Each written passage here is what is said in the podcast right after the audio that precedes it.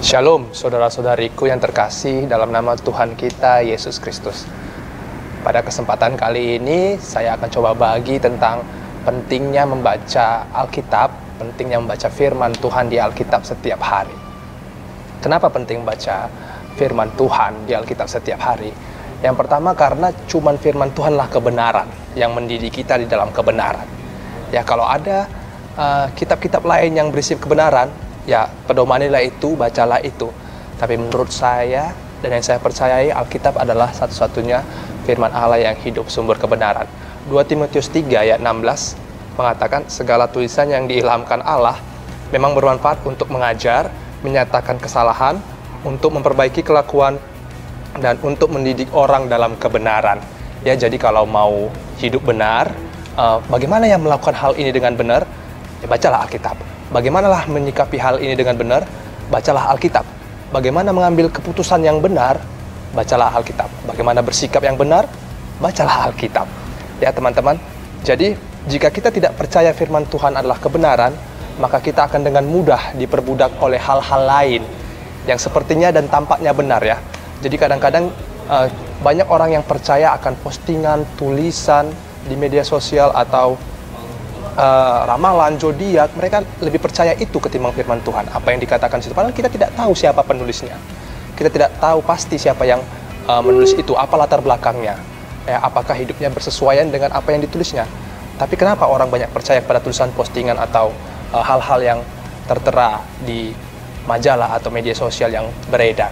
Kenapa? Karena tampaknya benar, karena sepertinya mewakili situasi dan perasaan kita. Ya, coba mari dengarkan yang benar saja. Mari dengarkan dan mari baca apa yang Tuhan bilang di Alkitab.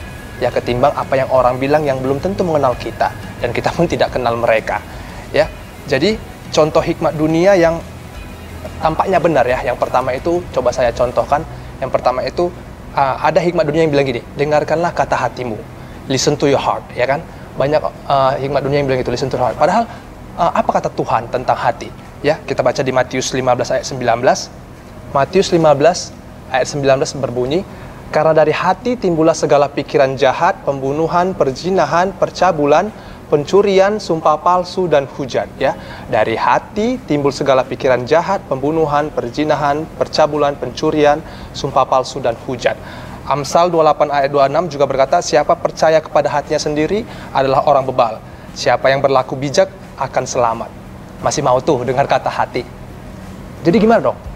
Ya dengarkan kata Tuhan saja. Ya ketimbang dengar kata hati. Ya seperti itu. Jadi dengarkan apa kata Tuhan dulu daripada dengarkan kata hati. Ada lagi hikmat dunia yang bilang gini, uh, be yourself. Ya jadilah dirimu sendiri. Seperti itu. Padahal uh, Tuhan tidak pernah bilang jadilah dirimu sendiri. Yang Tuhan bilang yang pernah Tuhan bilang itu ialah kuduslah kamu. Ya, karena aku kudus. Itu tercatat di 1 Petrus 1 ayat 16. Kuduslah kamu, be holy. Ya, seperti itu. Karena tanpa kekudusan tidak seorang pun akan melihat Tuhan. Di Ibrani 12 ayat 14 bilang kayak gitu. Tanpa kekudusan tidak seorang pun melihat Tuhan. Ya. Jadi ketimbang kita mendengarkan kata-kata dunia atau hikmat dunia yang bilang uh, be yourself atau listen to your heart, ya, jadilah dirimu sendiri atau dengarkan kata hatimu, coba gantikan pola pikir itu dengan uh, dengarkan kata Tuhan. Be holy. Seperti itu ya. Uh, terus uh, kalau kita lebih percaya kepada hal lain ketimbang Tuhan, ya kalau kita lebih percaya kepada hal lain ketimbang Tuhan, artinya kita tidak percaya Tuhan. Ya, sekali lagi, kalau kita lebih percaya kepada hal lain, ya ketimbang kepada Tuhan, berarti kita tidak percaya Tuhan. Oke, yang kedua, kenapa kita penting uh, membaca Alkitab setiap hari? Yang kedua ialah karena firman Tuhan adalah Allah. Ya, Yohanes 1 ayat 1 mencatat pada mulanya adalah firman, firman itu bersama-sama dengan Allah dan firman itu adalah Allah. Ya.